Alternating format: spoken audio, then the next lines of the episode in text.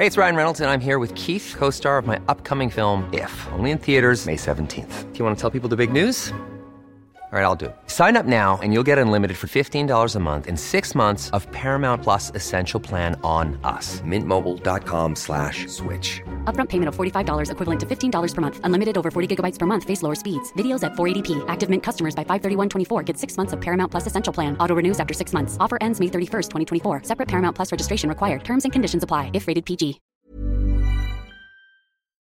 Have you ever experienced a dry, itchy scalp or ever wondered why your color isn't lasting as long as your hairdresser promised? Well, unfiltered mineral filled water could be the reason why. Did you know hard water is a leading cause of damaged hair and dry, irritated skin? And that about 85% of the United States uses hard water filled with dissolved minerals and added chlorine. That's where Canopy's new filtered shower head comes in. Known for their beauty hacks and reimagined humidifier, Canopy is dermatologist recommended. This unique three stage filtration system greatly reduces contaminants and odors in your shower water. Best of all, the Canopy filtered shower head is hassle free, installation's a breeze, and its unique quick release filter replacement feature allows for seamless filter replacement. Go to canopy.co to save $25 on your Canopy filtered shower head purchase today with Canopy's hassle free filter subscription. Even better, Gore listeners can use our code ROSES at checkout to save an additional 10% off your Canopy purchase. Hurry, your hair and skin will thank you. Creams and serums are made of 70% water, 15% preservatives and emulsifiers, leaving only around 15% for the active ingredients that your skin needs. But luckily now, there's fiber skincare. 15 years ago, the scientists behind fiber skincare started working on nanofibers, which are 500 times smaller than human hair. You know, I I saw that in um, Three Body Problem. One year ago, they patented a way of wrapping the nanofiber around oil or liquid based ingredients. This means they can deliver five times the active ingredients compared to creams or serums, as there is no need for water, preservatives, or emulsifiers. The first formulation made with this technology is plant based, anti wrinkle. Uh, it's a set of patches that you use over a series of seven days. You just put these on whenever you would apply your serums, and your skin is going to feel tighter in 10 seconds.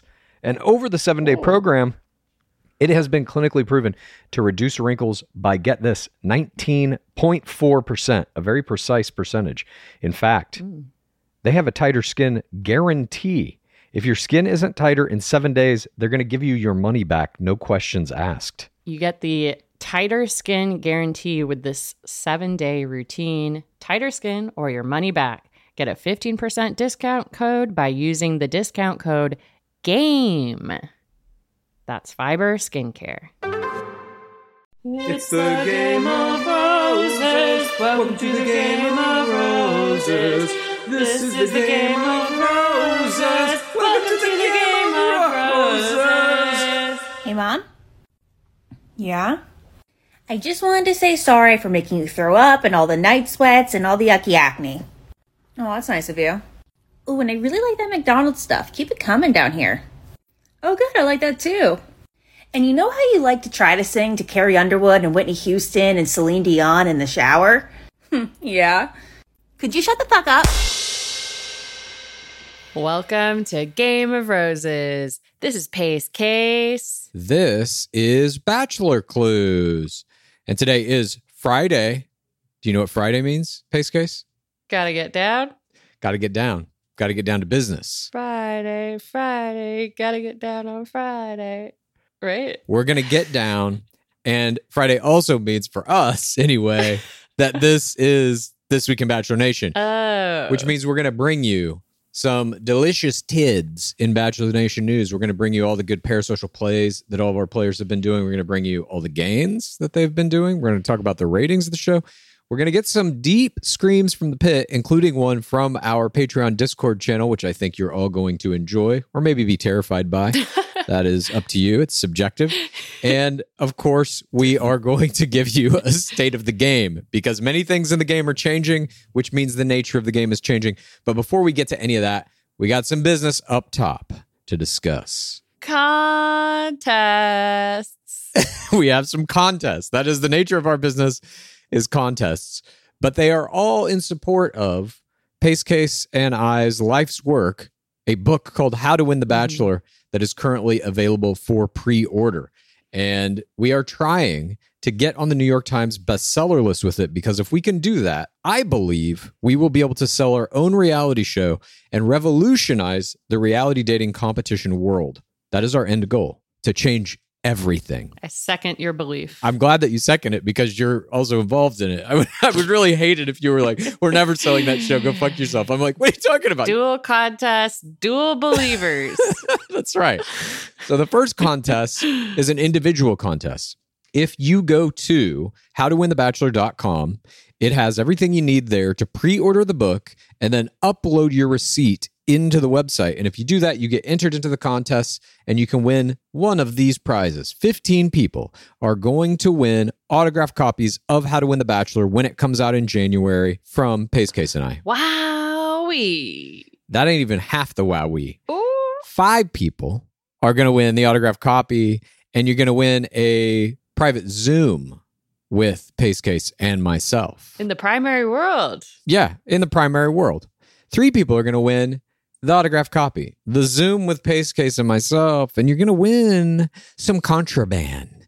There is a t shirt that we had designed, that we produced in a limited quantity, and then we did Mhm. not release it for reasons you will understand if you win one of these t shirts. and three people will get that. And then there's going to be one lucky person who wins the autographed copy, the Zoom, the contraband t shirt, and a prize we cannot name, but it is, I believe, the most valuable object in the history of the world. I would describe it as such. hmm That's a great prize. Great value. It is a great prize. And once you get it, whoever gets it, you're going to understand why we're saying that and the the gravity of that prize. You'll understand it. And you know what? Here I am, here to present contest number two. Is it more important? Maybe. It is our 10,000 book goal. We are going to do certain things at certain percentages of that goal in order to reward the pit because the pit has provided for us. We will provide for the pit. If we sell 25% of the 10,000 books, we will have the world release of the song Bottom of the Pit, an original song by Bachelor Clues, performed by Bachelor Clues. I can't wait. I haven't heard it yet. Yeah, it's good. I think it's going to be It's magical. good. I think it's on par with like Dark Seasons. It's a little better than Dark Seasons. My Mm. musical talents have gotten better. I've learned a few tricks of the trade. And I mean, take this with a grain of salt. I've been trying to sing. Like I've actively been trying to get my voice better. It's not working per se, but mm, I think I, I feel better about it. I'll say that much. That's good. Yeah. At 50% of our 10,000 book goal, we are going to do a IG live from the shadow of the mansion. Bachelor Clues and I are going to travel to Villa Divina and we're going to try to get as close as possible and do an IG live for the pit. At 75% of our goal, Bachelor Clues and I are going to compete against each other in a Hooju competition, which we will film, and the pit will vote on who is the winner.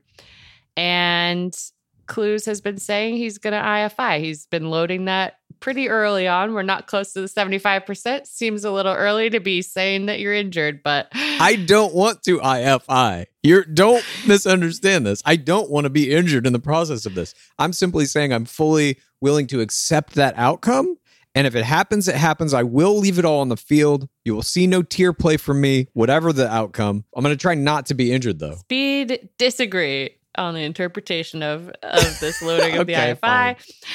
At 100% of our 10,000 book goal, Clues and I are going to do something that will be a surprise, a mystery prize. It's going to be great or it's going to be something. It's going to be powerful. But we are going to reveal that when we hit that goal, which I have no doubt that we will do. I believe we'll hit it as well. And that mystery prize is a massive undertaking. Make no mistake. Mhm. It is an amount of work that to me is like comparable to the hyper binge. It's going to be Mhm. something incredible. And I think the end result will be something that um I don't know, I'll be very proud of it. It's something that I've never done before. Creatively. And I think it will be very cool. Me either. But that's it. Those are our contests. That's how we're celebrating the release of our book. We thank everyone who is picking up pre orders, helping us hit these numbers. Mm. And I'm excited to start giving out these prizes and stuff too, because I'm excited to see like who gets the t shirt. I'm really excited to see who gets the big grand prize that we can't mention and like what the result of that will be if they post it on social media or whatever. But again, thank you in advance for everybody who's helping us with that. And now let's get into it, Pace Case. Let's begin this week in Bachelor Nation as we begin all weeks in Bachelor Nation. Today, we're going to be talking about the game itself. And as some huge news is coming out, what does that mean? This is Game of Roses. State of the game. As we prepare for the premiere of Michelle Young's season 18 of The Bachelorette in just two short weeks, a huge announcement has come from the official Bachelor hierarchy about the next host of Bachelor season 26, and it has monumental meaning for the state of the game. The new host of Bachelor season 26 is Jesse Palmer. Newer fans of our beloved game might not be familiar with that name, but rest assured, the 42 year old square jawed, white toothed Canadian is steeped in Bachelor history. In 2004, Palmer served as the fifth Bachelor, a season noted for delivering the very first ever Fimp Rose and having a spy within the player pool who secretly reported back to Palmer everything that was said in the house, especially by that season's villain and first FIMP recipient, Trish Schneider. What made Palmer exceptionally interesting as a lead was that he was also, at the time, an active duty NFL quarterback for the New York Giants. Palmer began the legacy of NFL slash college football synergy that would go on to dominate our beloved game for years to come, all the way up to season 25 that saw Wake Forest football standout Matt James as the Bachelor. But Palmer's pedigree doesn't stop at the end zone. He's been rendering on camera duties as an analyst for ESPN since 2007, and he's hosted countless TV shows in a wide array of genres, everything from the Holiday Baking Championship to ABC's The Ultimate Surfer, and even another Mike Fleiss created dating show called The Proposal, which only ran for one season. We have no doubt that Palmer will be company manning to the highest levels imaginable as he ushers fellow football head Clayton Echard through season 26 of The Bachelor, which started shooting this week at a location that we haven't seen since season 24 of The Bachelor two years ago the mansion Villa de la Vina. We we are emerging slowly from the bubble seasons with Michelle Young's upcoming season having one foot in and one foot out. Yes, it's going to be shot at a resort in Minnesota, but she will be going out into the world for some dates, one of which we know is at a major league baseball game. So we're not going to get the confined prison like feeling we have all gotten used to over the course of Bachelorette 16, Bachelor 25, and Bachelorette 17. And we will know who the next Bachelor is for the very first time as he's coming out of a limo, which will make her season unique and just as experimental as the other bubble seasons have been.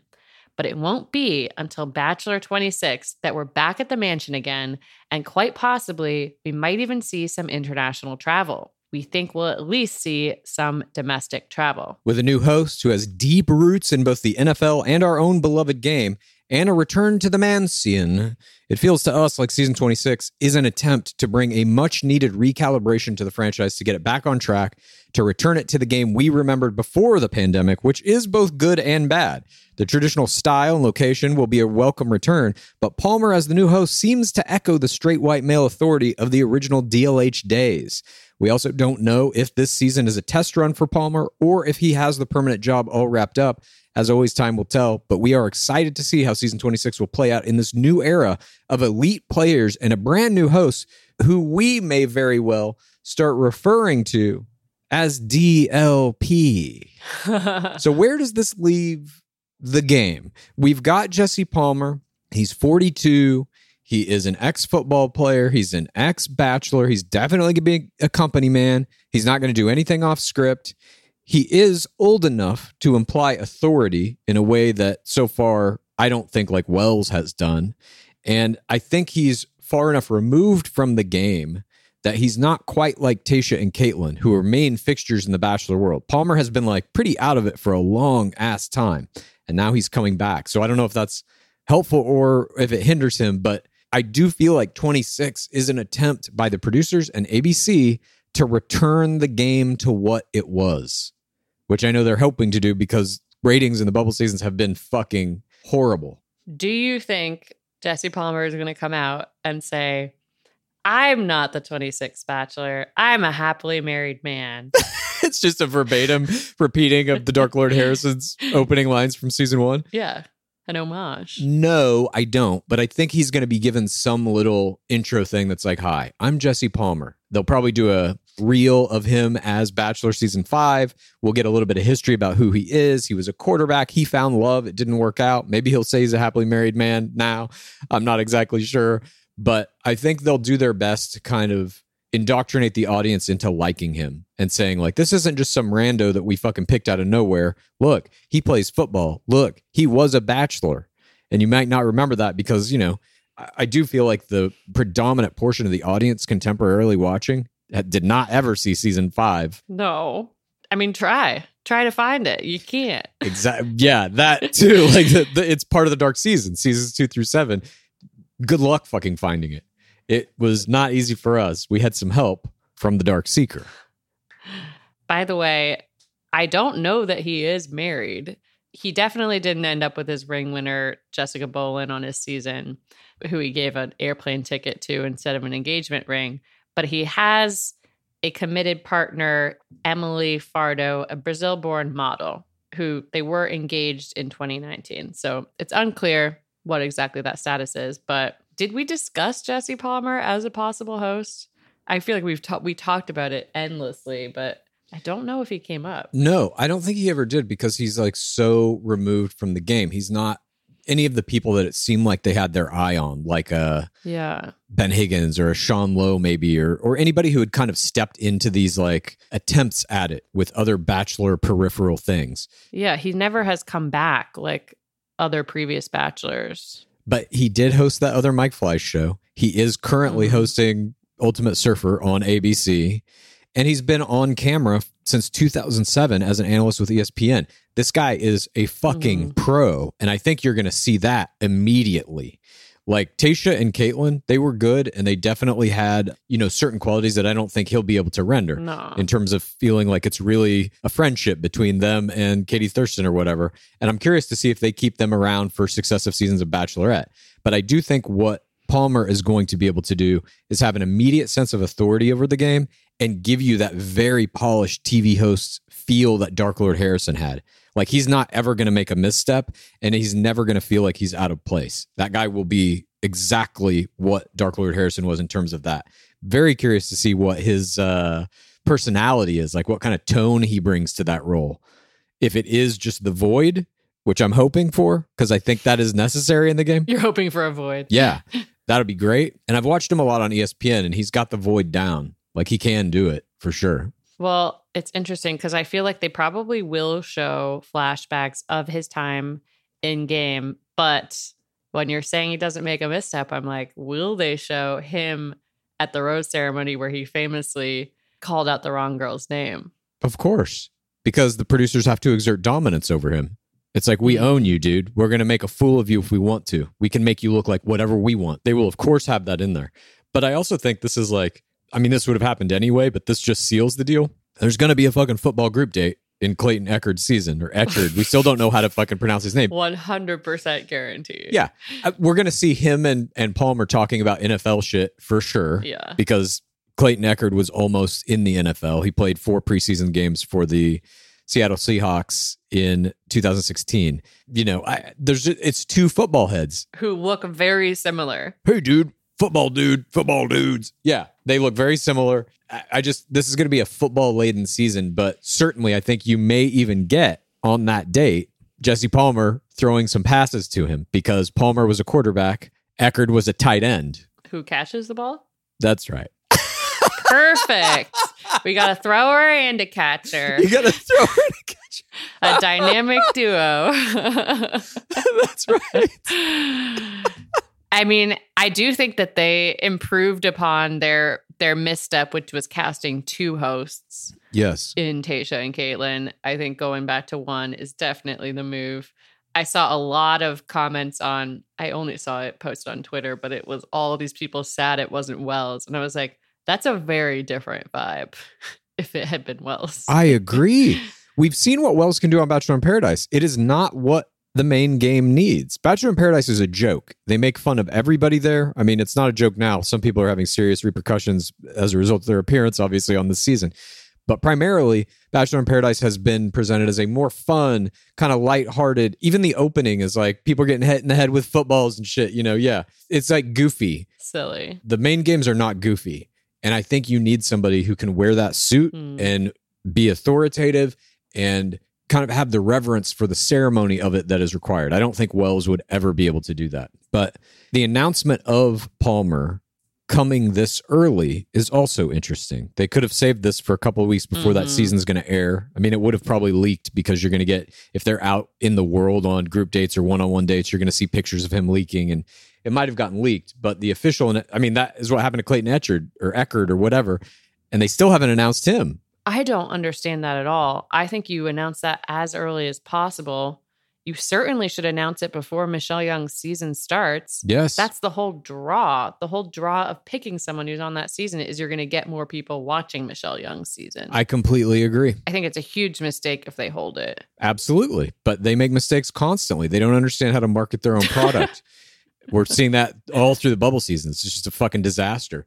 And here they're doing it again. I don't know what you're saying. Be a Katie Clues. yeah.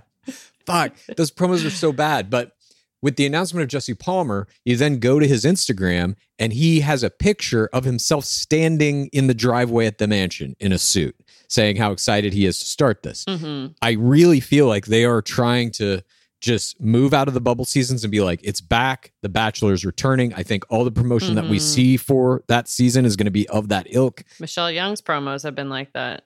They have the vibe of the mansion. Yes, absolutely.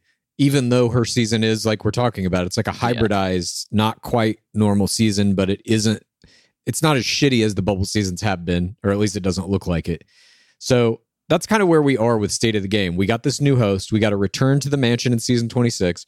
We have a bachelor who is just a square headed football motherfucker coming in to like do exactly what we expect him to do. Colton slash Brad Womack slash Jesse Palmer.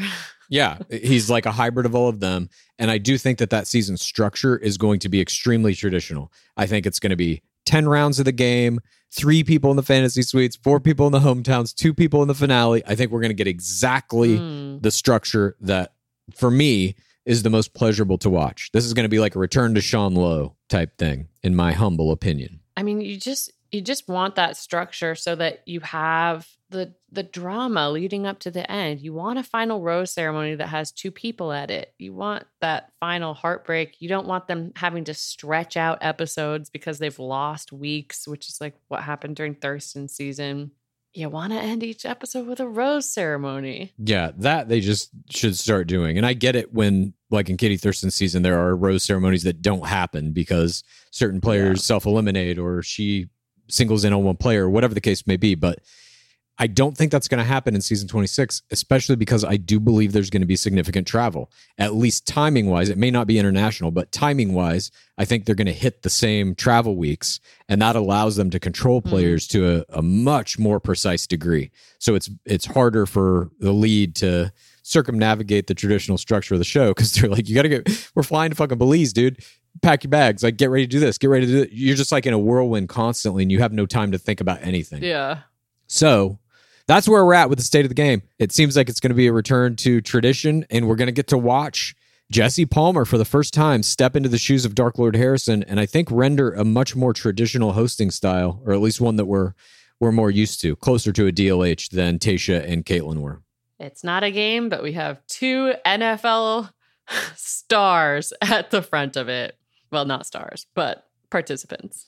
Yeah, Paul Palmer was like, eh, I don't know if he was a star. Not really. He didn't play for very long, but like he was a starting NFL quarterback for a minute. That's huge. There's only like, you know, at that time, I don't know how many teams were in the league, but like 20 to 30 of those people exist in the world at any given time, just like players in The Bachelor. It definitely heavily themed his season. And I feel like people were super competitive because they were like, oh, I can be a quarterback's wife. They use that phrase a bunch of times during that season. Mandy Jaye Jeffreys' parents said to him openly she would make a great NFL wife. They said that on her hometown date. She was a pageant queen from Texas, of course. My other favorite thing that they did was they had a couple of his friends who were players go through binders of the women in the first episode, probably, and like pick out which ones they thought Jesse would like. Yeah, Tiki Barber was among those players. He was actually very famous and went on to be a TV host himself for a little while. Hmm. But that wraps up our state of the game. We've we've gone on way too long with this. But it is important to note that like huge changes are happening within the game. And Jesse Palmer really signifies one of those changes that they have found someone to replace the Dark Lord, at least on The Bachelor. We don't know what it's going to look like in seasons to come and what they're going to do for Bachelorette and all that shit. But at least for 26, all the things we've been kind of saying up to this point that it needs to be a return to traditional Bachelor seems like they're doing these things. Praise be Dark Lord Palmer. we'll see if he's a Dark Lord or not. I tend to think he's going to be. I kind of hope he is, but he may be a gentler, kindler Lord. We'll see. But thank you for indulging our state of the game. Now we're going to move on to that section of our program in which we discuss all of the Instagram movements of the players from Bachelor in Paradise, the TV ratings, and what it all means. This is This week in Gains. We begin this week in gains by examining the ratings for our beloved game from Tuesday. And this part of the show has become a little bit like going to the dentist every Friday. And today is no exception. Tuesday's three hour offering that included Ivan's forced departure after a producer setup, followed by two hours and 45 minutes of nothing happening, pulled in the second worst ratings of any episode this entire season.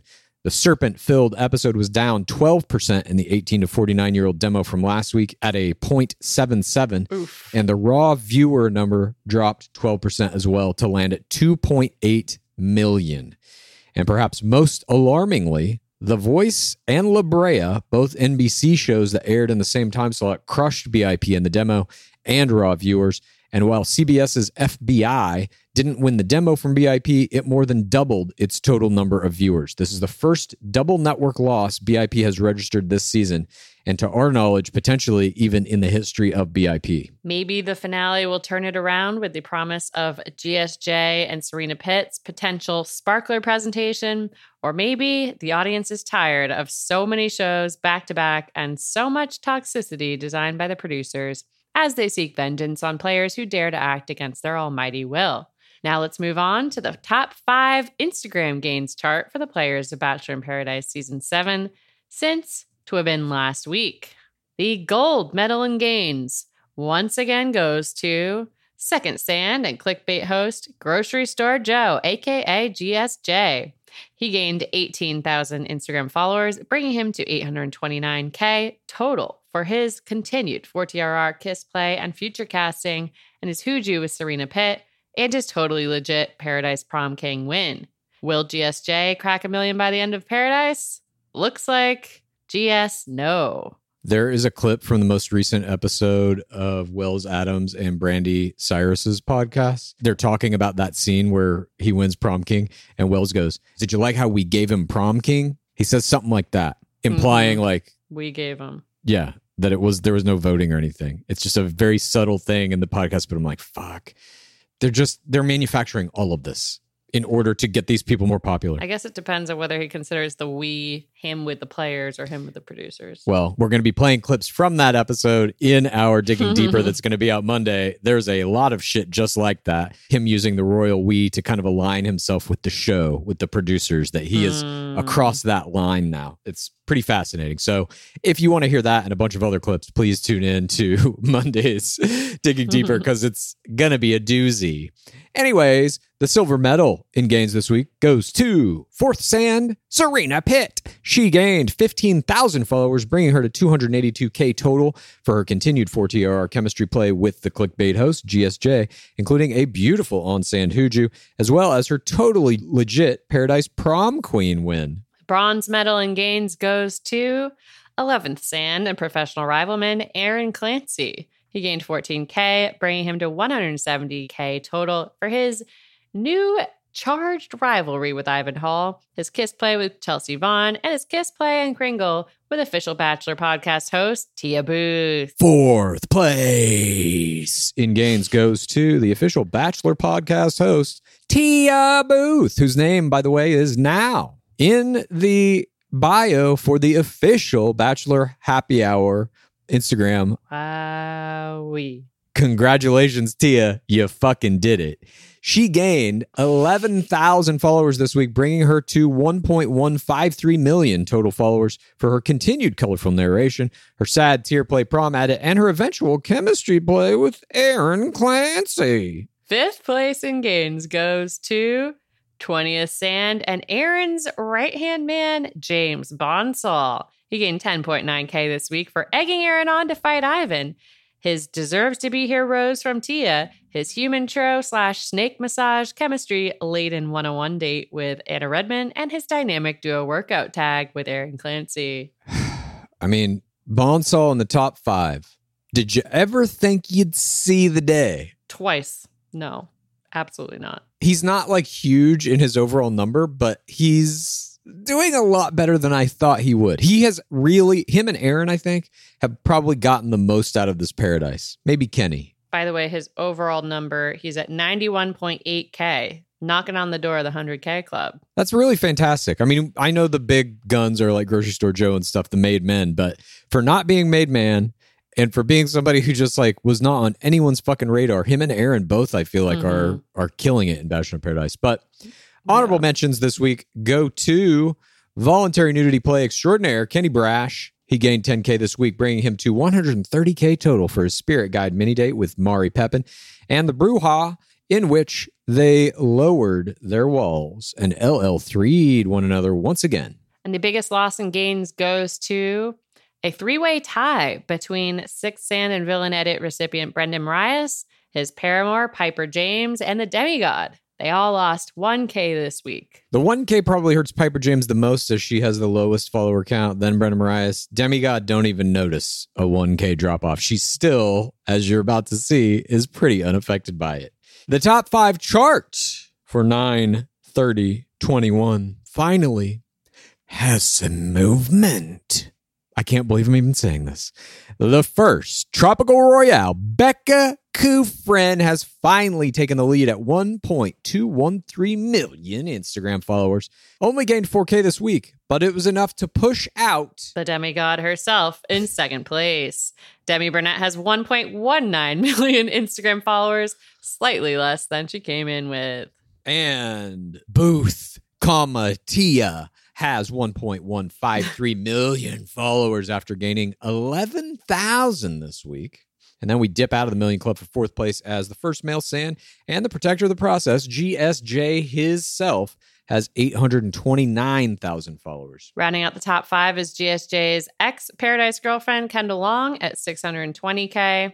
No one else is even close. The next closest is Natasha Parker at 467K total. Her gains have slowed down to only 1K this week. She was sick in bed. What do you expect? But I don't think this top five is going to change throughout the, the course of this entire season. We saw a little dust up up top there with Demi and Becca switching places, but that was about it. I, I truly don't think this is going to change. I could see Tia overtaking Demi. Yeah, maybe something like that. It's close. But I think these five people are going to maintain this exact thing. And I think Oh, yeah. Kendall coming back next week, my prediction is she's coming back to give Joe her blessing, basically, to say, like, I Mm. understand you're right. And I want you to know that I'm happy for you. Hannah Brown bringing back the wings for Popeye. Exactly correct. Joe needs the closure of this stupid story that the producer set up, which is not a story at all. and so the producers are going to give her a little more screen time to come back in so she can be happy for him and start her own new love story. I hope she has a little kringle for him. Yeah. Maybe it'll be like a dead rat of him and Serena Pitt. I hope she comes back with Ivan. She's repaired her relationship with Ivan and they come back hand in hand. We're going to get married too.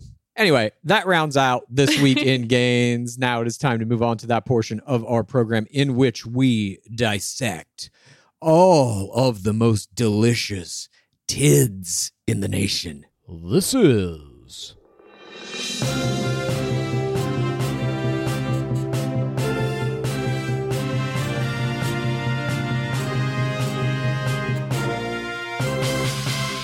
Bachelor Nation News. Of course, the biggest news in Bachelor Nation was the announcement of Jesse Palmer as the new host of season 26, which we covered in State of the Game. But speaking of season 26, another huge piece of Bachelor Nation news that dropped this week was the 33 potential players for Clayton Echard's upcoming season. They were released on ABC's official Facebook page.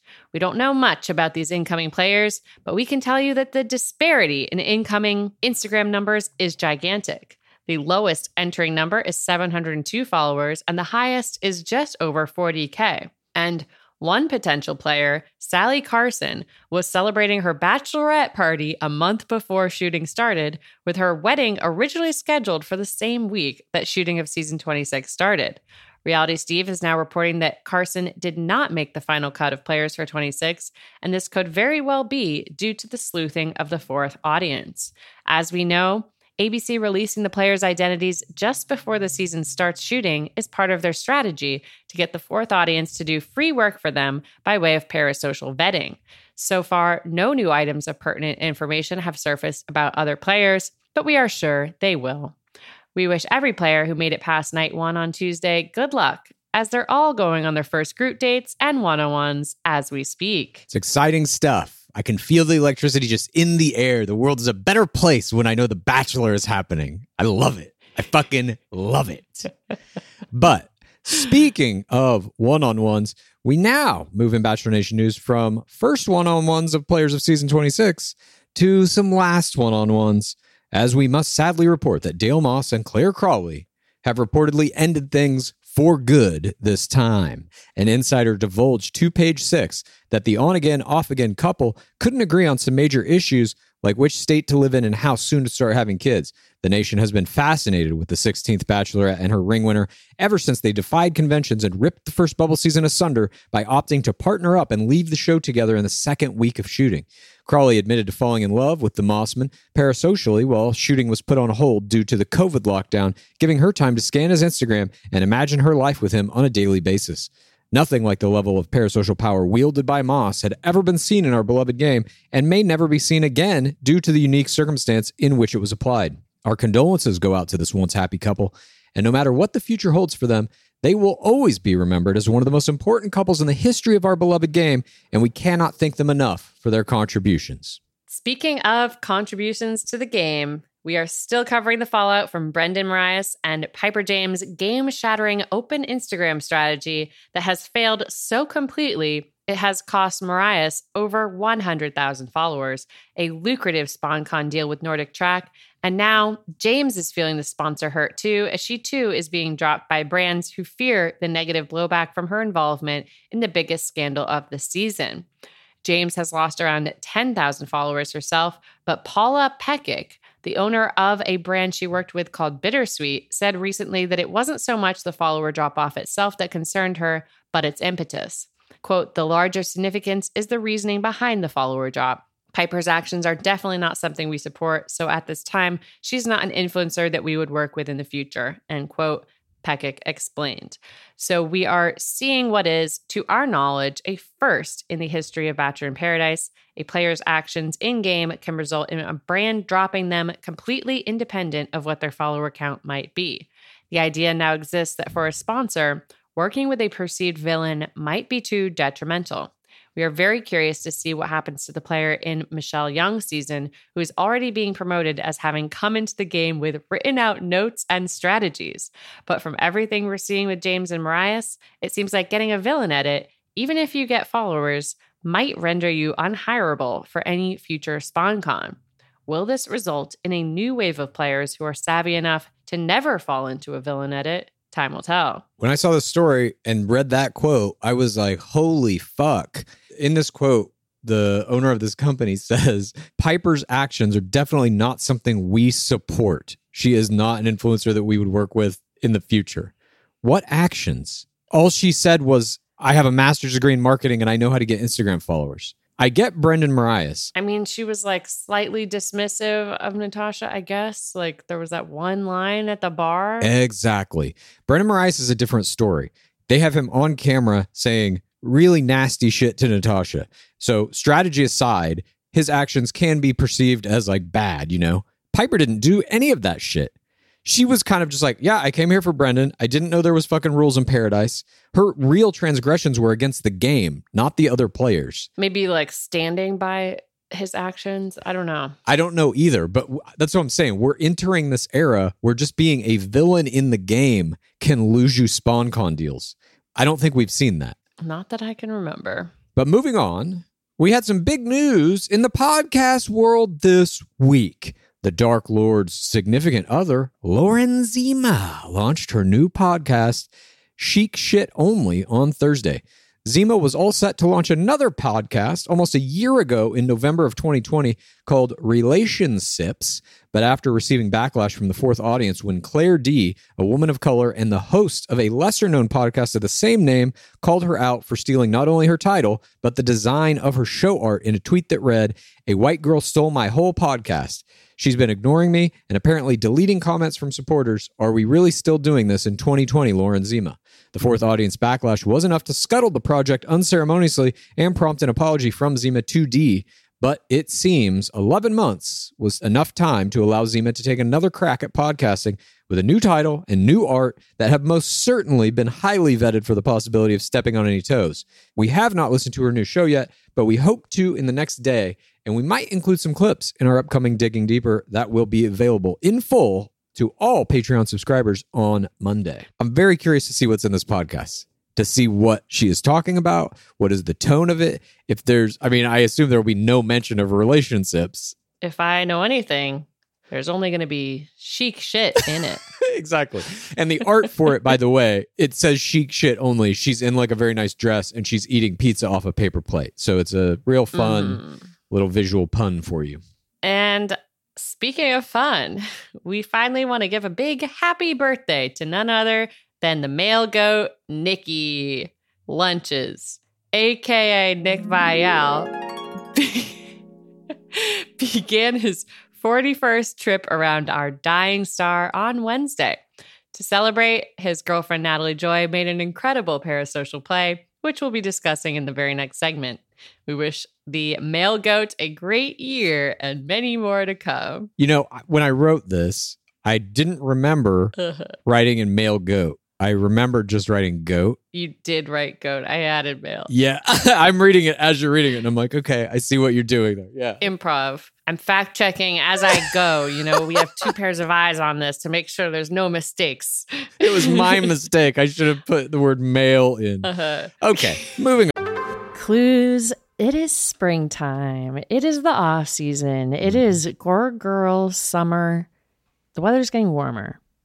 Thank true. Dark Lord Palmer. And it's time to say goodbye to jackets and sweaters and cowls and hello to shorts and tees.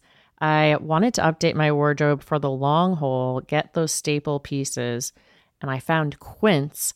Now I have a lineup of timeless pieces keeping me looking effortlessly chic year after year. I got the cotton modal scoop neck tee. It is so cute. It is literally the first thing I reach for in my dresser when all my clothes are washed. You know those special items. If you are not like Clues, who only wears one outfit. I'm Quince head to toe at this point. I'm a Quince boy. I'm a source boy, Quince boy. you got no idea. I'm wearing Quince t-shirts, Quince pants, Quince long sleeve t-shirts, Quince pants, Quince sweaters, Quince pants. I'm quinced. Just call me quinced, King Quinces. Okay. They call me. I love Quince. Okay, Quince. Uh, get warm weather ready with Quince. Be a Quince king yourself or Quince queen. Go to quince.com slash roses for free shipping on your order and 365 day returns. That's Q U I N C E dot com slash roses to get free shipping and 365 day returns. Quince.com slash roses. Game of Roses is sponsored by BetterHelp. Clues. Uh, we all carry around different stressors, big and small. And if you keep them all bottled up, it can affect you negatively. Therapy is a great place to get things off your chest and figure out how to work through whatever is weighing you down. You might be taking care of your physical body, but are you taking care of that beautiful mind, Clues? Yes. I have benefited from therapy greatly in the past. Uh, it has helped me get through stressful experiences, manage boundaries, learn coping skills. You know, the the whole premise of life is is kind of a, a it's a lot to undertake, and therapy can help with that. Well, if you're thinking of starting therapy, give BetterHelp a try. It's entirely online. It's designed to be convenient, flexible, and suited to your schedule. All you have to do to get started is fill out a brief questionnaire. Then you get matched with a licensed therapist, and you can switch therapists literally at any time for no additional charge. Get it off your chest with BetterHelp. Visit betterhelp.com slash game of roses today to get 10% off your first month. That's betterhelp, H-E-L-P dot com slash game of roses. Clues. Mhm. I've been on a mission. I'm trying to find the perfect T-shirt. Yeah. um, because it's spring. I'm ready to get out there. I'm ready to peacock. Luckily, the perfect t shirt does exist, and you can find it at Skims. From cropped silhouettes to long sleeve layering tees, there's a style for everyone. You guys know how excited I was that Skims became one of our sponsors for this podcast. They have great basics and foundations. I got the boyfriend t shirt in Onyx. That's kind of a dark black color, and the cotton jersey long sleeve t shirt in Kyanite, which is kind of like a blue green. And they're both so comfortable. It's basically like you are wearing no- nothing. Great for free spirit types. Well, for all the free spirits out there right now, you can shop the Skims t shirt shop at skims.com. Now available in sizes XXS through 4X. If you haven't yet, be sure to let them know we sent you. After you place your order, select podcasts in the survey and select our show in the drop down menu that follows. Again, that's Skims. on. Let's talk about the parasocial plays of the week. There was just some incredible stuff. So let's get into it. This is The parasocial play, play, play, play, play of the week. There were an astounding number of powerful parasocial plays this week. Dr. Joe played the song he actually played on the beach on his uke that producers had dubbed over with Connor, the Catman Beast song. Hunter Montgomery performed a girlfriend reveal and addressed how she looks like Queen Victoria with the hashtag not Victoria. Bachelor season 12 and BIP Season three player Vinny Vinsane responded to a TikTok about the rules in paradise. Kenny Braasch made an Instagram reel in which he performed chores around his house in his Paradise 80s prom tot. Katie Thurston celebrated one year since she started her bachelor journey. Everybody was on their parasocial games this week, but there were a few plays that we want to highlight very specifically. First, tier play and PVC champion player Ashley Iaconetti made an iconic TikTok video this week during which she has a conversation with her unborn child. She cuts between a demonic image of a baby in utero onto which she's transposed her own eyes and mouth, juxtaposed with Iaconetti herself as a mom responding to the baby. Pre baby Iaconetti apologizes for making her throw up and giving her night sweats and acne, thanks her for eating McDonald's, and regarding Ashley's singing, tells her to shut the fuck up. This TikTok had 165.8K views, 14.7K likes. I wanted to give this the parasocial play of the week. When I saw it, I was like, this is extraordinary. It's the parasocial play of the millennium, as far as I am concerned. She assumes the identity of the child that is currently living inside her and then has a conversation with it in which she, mm-hmm. as her own child, tells her adult self, who once again is gestating that child, to shut the fuck up.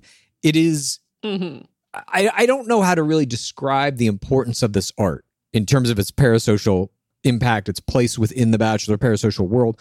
We obviously on this show talk a lot about the fetus game, the pre baby game, that people will make accounts for their children before they're born, get those numbers up, like the Luyendyks have done with Alessi Luyendyk and the Luyendyk twins and Glitter Baby, which is Krystal Nielson's child. There have been a bunch of them. Jade Roper did it with her babies. This shit, though, they don't have an account for the baby. They have the baby speaking to Ashley Iaconetti while it's still within her.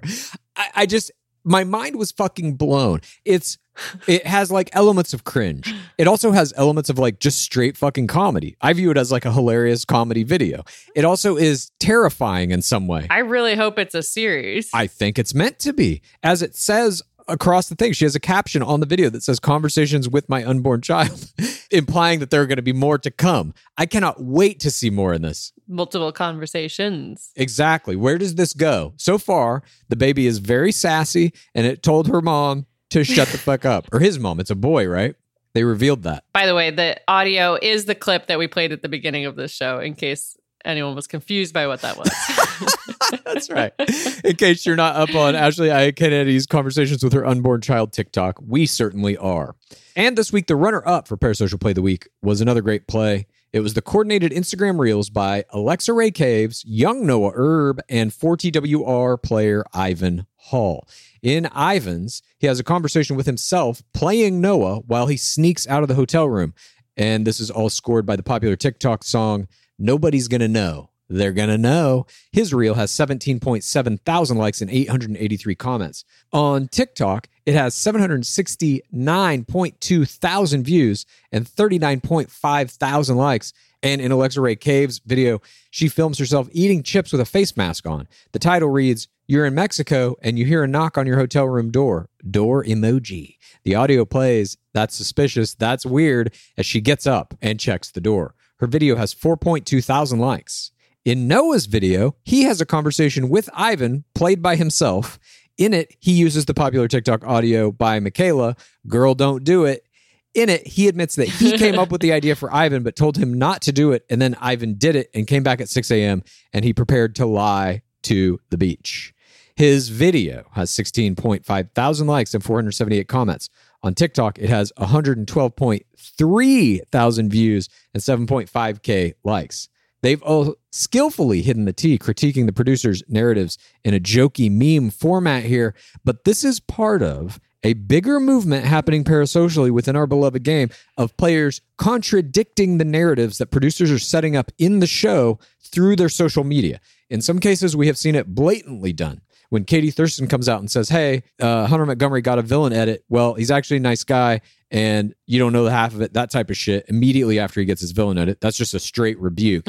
Here, they're hiding it in these jokey TikToks, but they're revealing the truth of what happened that night here because the producers certainly have not. They're revealing the truth of what happened. And I just got to say, I'm astounded that all of these were released right after the episode is airing.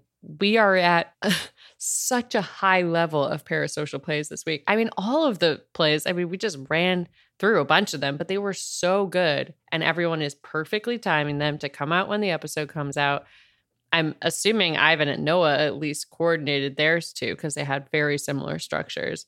But I just, fantastic work all around. I feel like it's taking the heat off of that situation of like creating Ivan as this huge villain when it's like, no, it's just this cute little moment, basically. Totally. The the comedic tone of this, I think, diffuses the situation, but it also is Mhm. starting to it's starting to create this thing within the game, which is if you're a made player, you're going to be protected with good edits throughout, and therefore you will uphold the lie of the game in any media that you might be doing. On your Instagram, your TikTok, if you have a podcast, you're going to do it on the podcast. But then there are also other players who do not get protected edits, who actually get fucking destroyed in the edits, who producers set up specifically to be villains or whatever. Those players now are kind of trying to contradict what is happening in the show through their social media. And I think this is a rift mm. within the nation that we are going to see widen and become more extreme in the coming years. That if a player gets fucked by the producers, they're going to let you know about it on social media. If a player doesn't get fucked by the producers, they're going to say, that's stupid, 4TRR, everybody's just here to be open and find love. Mm-hmm. And I think there's going to be a huge division. Reality TV is real. Exactly. Reality TV is real versus no, they fucked me. And I'm here for that because that's like what got us into this whole fucking podcast in the first place was watching the lie of this show and being like, nobody's really talking Mhm. about the truth of it in podcasts, how the show is created, what the producers are doing. And now finally, we're really seeing players taking the initiative to be the ones to fucking pull the curtain back I love this. Yeah. And I hope it continues more and more and more. I hope it continues as well. The show can't sue all of their cast members. At that point, if they start doing that, who's going to join the cast? No one. Exactly. Well, they can't, they could sue you for doing certain things. And I think the fourth audience and even incoming players would be like, well, yeah, you shouldn't have done that. Like if you do some kind of malicious shit. But if you're just telling the truth after they fucked you over in a bad edit and then they sue you, Mm-hmm. nah, people are going to be like, fuck you. I'm not coming into this show. If I have as much of a chance of winning the ring or getting a terrible fucking edit and ruining my life, no way. Who's fucking rolling those dice? It's crazy. Speaking of crazy, all of these were amazing parasocial plays, but there was one that stood above it all, and some might consider it the parasocial error of the week. The male goat, Nick Viall's girlfriend, Natalie Joy, plagiarized the caption of her happy birthday Instagram post to Nick Viall from a YouTuber turned actress, Claudia Sulewski, to her own partner, Finneas O'Connell, who is Billie Eilish's brother. Claudia has 2 million Instagram followers. At Finneas has 3 million. Natalie Joy used two posts by Sulewski as a strong inspiration. Inspiration. the first was a July 30th, 2019 Instagram birthday post to at Finneas, which read, That face. My favorite thing in the world is waking up to that face. You've flipped my whole world upside down and given every dream and goal a new meaning and purpose. Your sense of humor, honesty, generosity, talent, creativity, drive, heart, and vibrancy just blows my mind. You tear every fairy tale to shreds. Heart emoji. Happy birthday, at Finneas. I love you like nothing else. Her second post read, My life partner, DNA emoji. I can't imagine a day without you close by. You are one of the best ones, and anyone who's met you knows it too.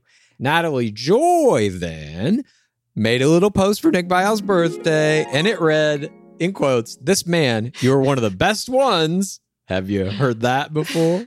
And anyone who's Yes. met you knows it too. Have you heard that before?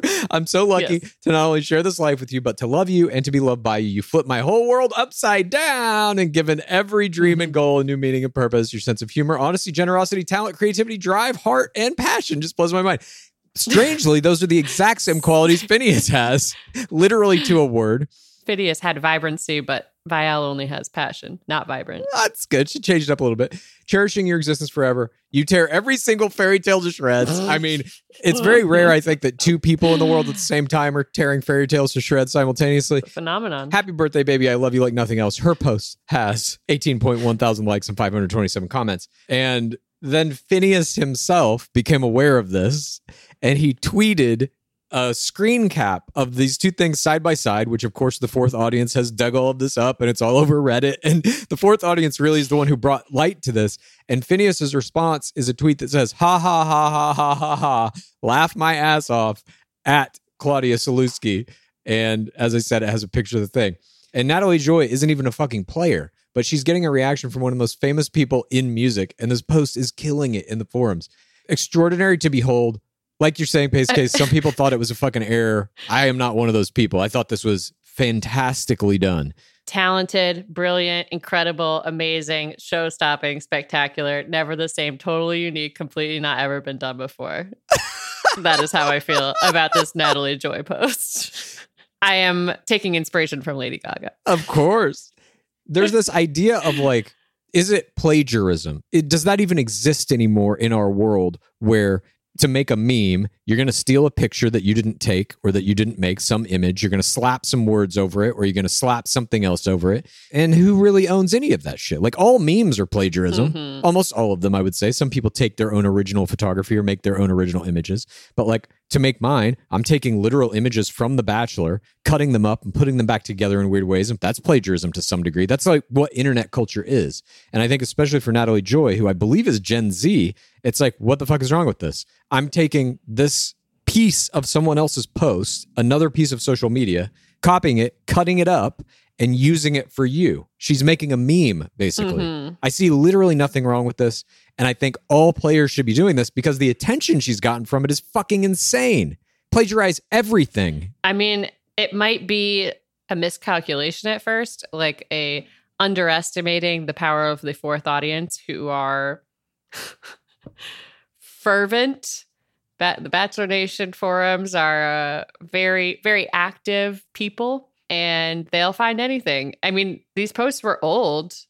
I mean, they were on very famous people's accounts, but they were old. It's remarkable that this was even found. But if it is intentional, I mean, it's genius. Yeah, I don't think it probably was intentional, but I'm saying any Bachelor players out there who are listening to this, do it intentionally. Find whatever the biggest Uh-huh. fucking tweet is, the biggest Instagram post of that week, Yeah. whatever the caption is, copy it directly, apply it to some other situation that is similar in your life, and watch the conversation begin.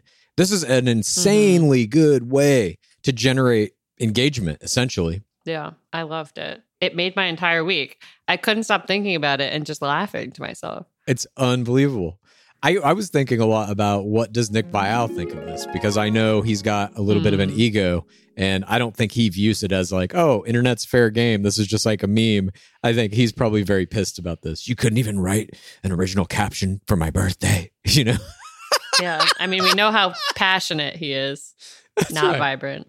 well, he tears fairy tales to shreds. So he's a fairy tale killer, but he was one of the greatest players of the game. But The fairy tale killer, new moniker, male goat and fairy tale killer. we congratulate Natalie Joy on her immaculate parasocial play here. Uh, we give her the award this week, and we hope Nick Viall can somehow find a way to forgive her if indeed he holds her accountable for this. Now we're going to move on to some parasocial creatures and give out that award. We had a couple of creatures this week that were vying for top honors. Deanie Babies showed off a wasp that strutted his stuff all over his hat in a short video. Congrats go out to this wasp for being so close to one of the best heads of hair in the nation. But our winner for parasocial creature of the week was something else. This week it goes to a parrot that took a ride on the head of Bachelorette season 17 runner up Justin Glaze. Glaze posted a three slide work of art to his main grid, featuring two stills and one video of himself acting as a perch for his feathered friend. Glaze captioned the post Polly wanted a little more than a cracker, parrot emoji, huffing face emoji. The post received 30,000 likes, 262 comments, including one from the parasocial queen herself, Katie Thurston, which read, PCOTW for sure, heart eyes emoji. To which Glaze himself responded, You mean it? Crying face emoji. This kind of blatant campaigning for a Parasocial Creature of the Week award will work on us every time. Congrats to Glaze and to this beautiful parrot who will never know the levels of greatness he slash she slash they achieved. fantastic work, Glaze. Fantastic work, Parrot. And thanks go out to Katie Thurston for making sure that we were aware of this by putting her vote for this parrot to become parasocial creature of the week. And now it is time for Pace Case and I to move on to our final segment of today's show. This segment is one I'm sure you're familiar with. And if you're not, it's one in which we descend to the bottom of the pit. The pit is a metaphor for the deep fandom that we experience of the show that has taken over our lives and sent us into a dark spiral from which we will never escape. The title of this segment is Screams from the Pit. My scream from the pit this week is I went to a wedding this weekend. Mm. It was an extraordinary wedding. One of my best friends had a great time. At the dinner for this wedding, I met somebody who was a, a lovely gentleman, very nice, kind, charismatic person. And throughout our conversation, of course, the bachelor came up and he told me that he had been in discussions with casting. Had they had they had mm. contacted him a while ago and that he wasn't sure about it and finally turned them down. And I had such a struggle during this conversation because I was like, well, if you actually seriously want to do it, like come talk to me in clues and we will guarantee you the next crown, essentially. But I felt very conflicted because he was like, I felt like it was, you know, it was too much to go through. And I felt such a conflict in myself where I, I felt like I was a bachelor producer for a second, where I was like, there's a nice human being in front of me, but also they could go through the game and that would that would be amazing also. And I was like, I know it's not his best interest perhaps to go on the show, but I do want him to go on the show. Mhm. And I just I I had never felt like what I imagined a bachelor producer feels like. And I felt that during this conversation. And I ultimately like I don't know where I've landed on it. I'm like, I probably could convince him if I wanted to, but I don't know if I want to. It's fascinating that you're bringing this up. And I will tell you this. Mhm. This is my feeling on this because I've had a bunch of people DM me about, like, oh, my friend is this guy and he is thinking about going to The Bachelor. Would you help him or whatever? And I'm always like, tell him to DM me. If they want this, they have to DM me and they have to be willing to actually do it. Like, that's kind of where you draw, Mm. or at least where I draw the line of people that I'm willing to help coach. The idea that this guy has already made the choice, I'm not doing this, means he di- he doesn't have what it takes, honestly, to Yeah. play the game. And if you tried to coach him through it, if you tried to turn his mind around, that's not going to be a good player. He's going to he's going to break under pressure almost immediately because that idea in his head will always be there. Well, fuck, I did decide I didn't want to do this and now I'm kind of like, fuck, why am I doing it? Mm. blah blah blah. The only players that I think are are really able to be coached through the process are ones that are fucking like I want this, Committed. committed and ambitious. Yeah. And it's interesting that like they reached out to him. That's obviously a very good sign. But if he ain't got it, he ain't got it. Did you think he could have made it, by the way? Like after talking to him and stuff, do you think he had the skills to play? Well, I brought up that we would need to do a photo shoot, and it, and I feel like even that it was like I, he's probably not cut out for it. If he, if you're not willing to do a photo shoot Oh yeah. to build up your Instagram and stuff, and I know we like definitely talked to a friend of mine once, and we're like, well, would you put a Bible quote in your bio? And she was like, no. It's like, well, okay, You're out. Yeah. You're, you're either playing the game or you're not. you're gonna have to do much worse shit than this in order to get through. yes, exactly correct. So that's interesting though to just meet somebody in the wild who was contacted by a yeah, producer, it was. and then like you are the person meeting that person. You know, Yeah. it's like you don't know who you're talking to here, do you? yeah, it was a it was a bizarre experience, and I just feel like these things are just happening more and more, and we're in a sim- simulation. And they will. They'll continue to happen more and more. There's also like how many fucking seasons of Bachelorette did they make this year? Double the amount of players have been contacted by producers Yeah. as they would have been in any other year. Not that that's like a, That's a huge number, but it doubles the odds of it happening at the very least. Well, I wish that guy luck, whoever he was. And if you're listening, guy, Mhm. and you do decide to go on the show, if you can change your mind, if you can find the ambition, if you can understand that we can coach you to potentially a million Instagram followers and a life of doing sponcon, DM me. My DMs are open. If he's listening right now, maybe he is ready because that means that he ha- has regretted his decision. It's possible. I mean, it's a huge piece of money just laying on the fucking table. We can help you get it. But I will now engage with my scream from the pit. Mine involves a novel, it's a book. It was recommended to me by someone because it is about a kind of bachelor esque world. This book is called One to Watch. And the premise of it is there is a plus size fashion blogger who gets drunk one night and fires off a blog post about a show in this world that is bachelor like that's called Main Squeeze. And her Mhm. blog post is very critical of it, saying, you know, all this shit about all the things we talk about, how it's not inclusive of people and everybody looks the same on the show and all this shit. And in this book, that blog post goes viral. And right at the same time, the kind of Mike Fleiss character gets ousted from the show. They hire a new executive producer who's going to be the Mm. showrunner. And that showrunner taps this blog post writer to be the next bachelorette or AKA the main squeeze. And so the book is all about Hmm. her going through this process and what it's like for you know somebody who doesn't traditionally look like all the players on the show usually and how the world reacts and it's told kind of through prose Yeah. about what the shooting schedule and then you see like articles and tweets and kind of online reaction to each episode as it's coming out fascinating and a very interesting way Mhm. to tell the story very well written i am like clenching my teeth so hard they're going to shatter as i'm reading it because of the treatment what? of the game mechanics. Clear the writer of this book, by the way, clearly watches The Bachelor and like understands it very well. Uh-huh. But the treatment of the game mechanics and like the interactions with producers is so surface. And I get that it has to be that way to keep the narrative going because you're it's actually a love story about her. And you're following that primarily. But the specifics of how the show is made are just it's Mhm. such a rudimentary examination of it that I can't fucking handle it. And so I, I don't even really have the capability of finishing this book. I'm halfway through it and I'm going to do, I will do the rest. I will do my research on it.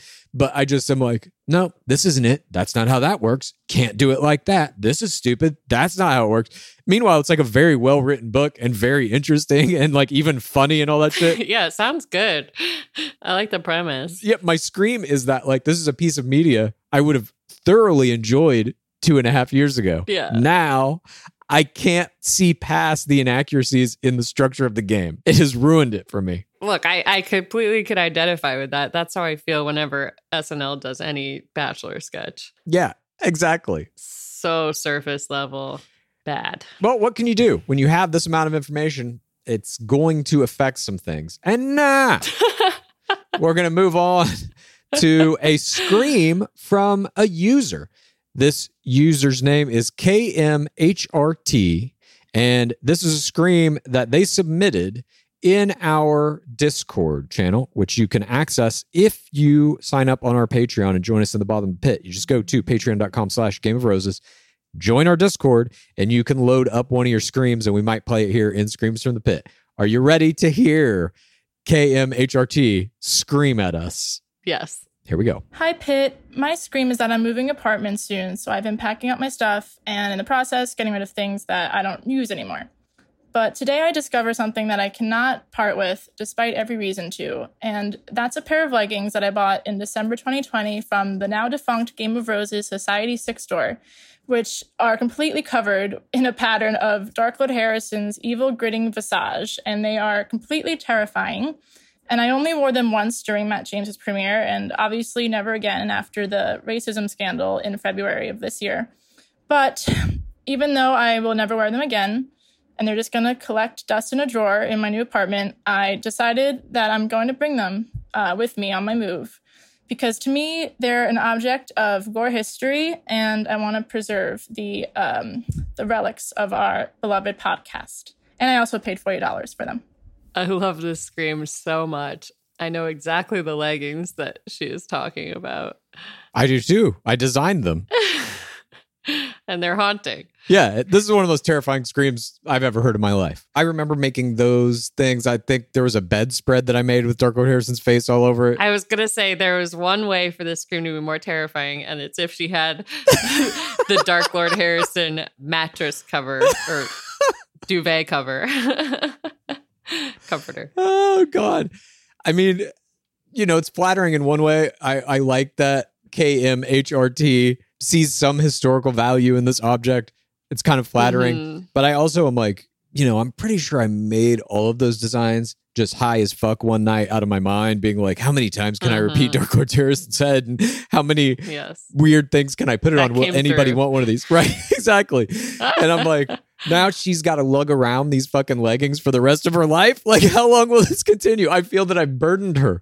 Uh, so you have my apologies, KMHRT. You didn't burden her. Dark Lord Harrison burdened her because if he hadn't done what he did, she could wear those proudly. Well, somewhat proudly. yeah. they still looked like how they look. but I understand preserving the history because probably one of the only people to purchase that item ever. Yeah. I don't know how many we even sold of those, but I do remember our old Society six days when we had no idea how to do merch and it was just me doing weird Photoshop shit and putting on mugs and stuff.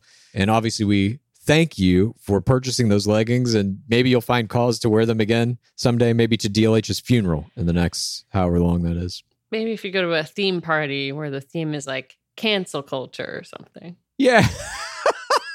sure. but thank you so much for submitting your scream. And again, if anybody else wants to submit their screams, you just go to patreon.com slash game of roses, sign up, join us in the bottom of the pit. You get access to the Discord and you can submit these screams, tell your heart's desire. But that wraps up our show this week. That's been this week in Bachelor Nation. And as a closing thought, we just got a very important email about the group status goals that we have for our book sales. Ooh. We are currently at 11.4% of the total 100% that we are trying to get of 10,000 copies. So we need to have what? I can't do the fucking math. 89% more. yeah, for the full 100. But to get to 25% when we release the song, Oh, bottom of the pit, we only need 13 point something, I think. wait. We're at 11.4 though, so I think we need 13.6%. We cannot thank the 11 percenters enough. Thank you so much for getting mm-hmm. us to at least this part of the goal, Core 11%. to the core 11. Hopefully within the next couple of weeks, month, I don't know, we can at least hit 25%. I got to release that song. Yeah. I'll be okay if we don't hit 75% and I don't have to blow my ACL doing a Huju competition. Clues. Yeah. God. It's just I feel like you're biasing people with just this whole buildup. I'm gonna come up with my whole my whole storyline regarding my Huju. It's gonna overtake you. There's no way you'll win the competition. Like there simply is no way. There's no way. Are you joking? No. I was on the Frosh Soph volleyball team. hmm I didn't get much playing time. Okay, look. I don't even think it has to do with athletic skill or our history as athletes or any of that. I think it comes down to just who wants it more. And I want it real bad. I'm worried. I'm worried that people will think that you want it more, but I want it more, and so they should vote for me. The votes should be based objectively on what we do, like the skill of it. They're not going to be objective. They're going to be. It's going to be based on. eh, we'll see. I'll say this, regardless of what however the vote falls, the vote is what will determine the best Huju. I will objectively rate them too. I will give each one a, a hardcore rating. I think if we took a vote, who do you think will win the Huju competition? If we took that vote right now, I would be curious how that measures up against what the actual results are. Let's do it. Happy to see that. And just remember, everybody out there, Lizzie does have a significant age advantage. I'm just going to say that. oh my god! Oh my god! Cheater! You do. That's not cheating. That's the truth. I'm not like 22. yeah, me either. I do have an age advantage. I have a height advantage, but maybe that'll be a disadvantage. How do you have a height advantage? Oh, you're smaller. Fuck. I didn't even think about that. No, I'm taller than you. You're not taller than me. Aren't I taller than you? How tall are you? What? Five nine. Me too. We're equal. Oh, in my mind, I'm much larger. You're big body trash can syndrome. I get it. yeah. All right. Well, well, there's obviously some things we need to work out, but we got to Yeah. wrap this episode Okay. up. Clues. That's right. well, thank you everyone for joining us. Please go to our Patreon if you want to submit your screams or if you want to hear our Digging Deeper that's coming out on Monday, which is going to have some fantastic clips. We got Rachel Lindsay, we got Wells Adams, we got a whole variety. There's going to be about six shows we're pulling from. So hopefully you'll join us for that. And our whole back catalog of Patreon episodes. I was looking at that today. There's some great ups in there. There's Yeah. everything we learned from the Dark Seasons is in there. We have almost 30 episodes back catalog now. There's a bunch of other stuff in there too. I'm constantly dropping little YouTube links to like history of reality TV type stuff. We're putting creatures of the weekend in there. Every once in a while, I'll throw a weird little song in there or something, weird images. There's all kinds of stuff. And obviously, you get access to our Discord as well. What a great value. Indeed, a great value. And we're going to be on the Discord very soon, having a conversation in the next week or so. So look forward to that. We'll be announcing that across all of our social media. And if you want to see up to date numbers in terms of the progress of any of these group goals we have, those will also be on our Instagram account. Our Instagram is at Game of Roses Pod, by the way. Thanks once again, everybody, for joining us this Friday. We hope you have a great weekend. And before we go, as always, what is that DWAB at? It has been 7,130 days without an Asian bachelor. Praise be our beloved game. Please rate this podcast. Please review this podcast. Please get a friend to listen to us and then please rate this podcast. Please review this podcast. Please get a friend to listen to us and then please rate this podcast. Please review this podcast. Please get a friend to listen to us and then. Creams and serums are made of 70% water, 15% preservatives and emulsifiers, leaving only around 15% for the active ingredients that your skin needs. But luckily now, there's fiber skincare. 15 years ago, the scientists behind fiber skincare started working on nanofibers, which are 500 times smaller than human hair. You know, I I saw that in um, Three Body Problem. Mm. One year ago, they patented a way of wrapping the nanofiber around oil or liquid based ingredients. This means they can deliver five times the active ingredients compared to creams or serums, as there is no need for water, preservatives, or emulsifiers. The first formulation made with this technology is plant based, anti wrinkle. Uh, it's a set of patches that you use over a series of seven days. You just put these on whenever you would apply your serums, and your skin is going to feel tighter in 10 seconds. And over the seven day program, it has been clinically proven to reduce wrinkles by, get this, 19.4%, a very precise percentage. In fact, they have a tighter skin guarantee. If your skin isn't tighter in seven days, they're going to give you your money back, no questions asked. You get the tighter skin guarantee with this seven day routine. Tighter skin or your money back. Get a 15% discount code by using the discount code GAME. That's Fiber Skincare. Sweaters, candles, the dreaded bathrobe. Unfortunately, Mother's Day gifts can be a little predictable and boring. That's why an Aura frame is the perfect gift to mix things up this year. It was named the best digital photo frame by Wirecutter. Aura frames are guaranteed to bring joy to moms of all ages. My mom loves hers. I'm throwing pictures of Skaboolian, our cat, up there. She's laughing. She's texting me. He's so cute. I wish I could meet him. Cute. It's the next best thing to to meeting my cat, really. You know, I love that it was so easy to set it up. I've recently learned I'm not good at uh, building things and I need an easy install. And Oh. this only takes about two minutes to set up the frame using the Aura app. Aura frames are Wi Fi connected, come with unlimited storage, so you can share as many photos as you want from your phone to your mom's frame. She'll be grateful it's not another sweater, and she'll love the frame to see more of you. And right now, Aura has a great deal for Mother's Day.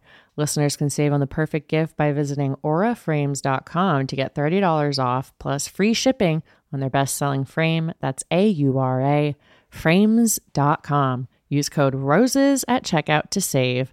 Terms and conditions apply.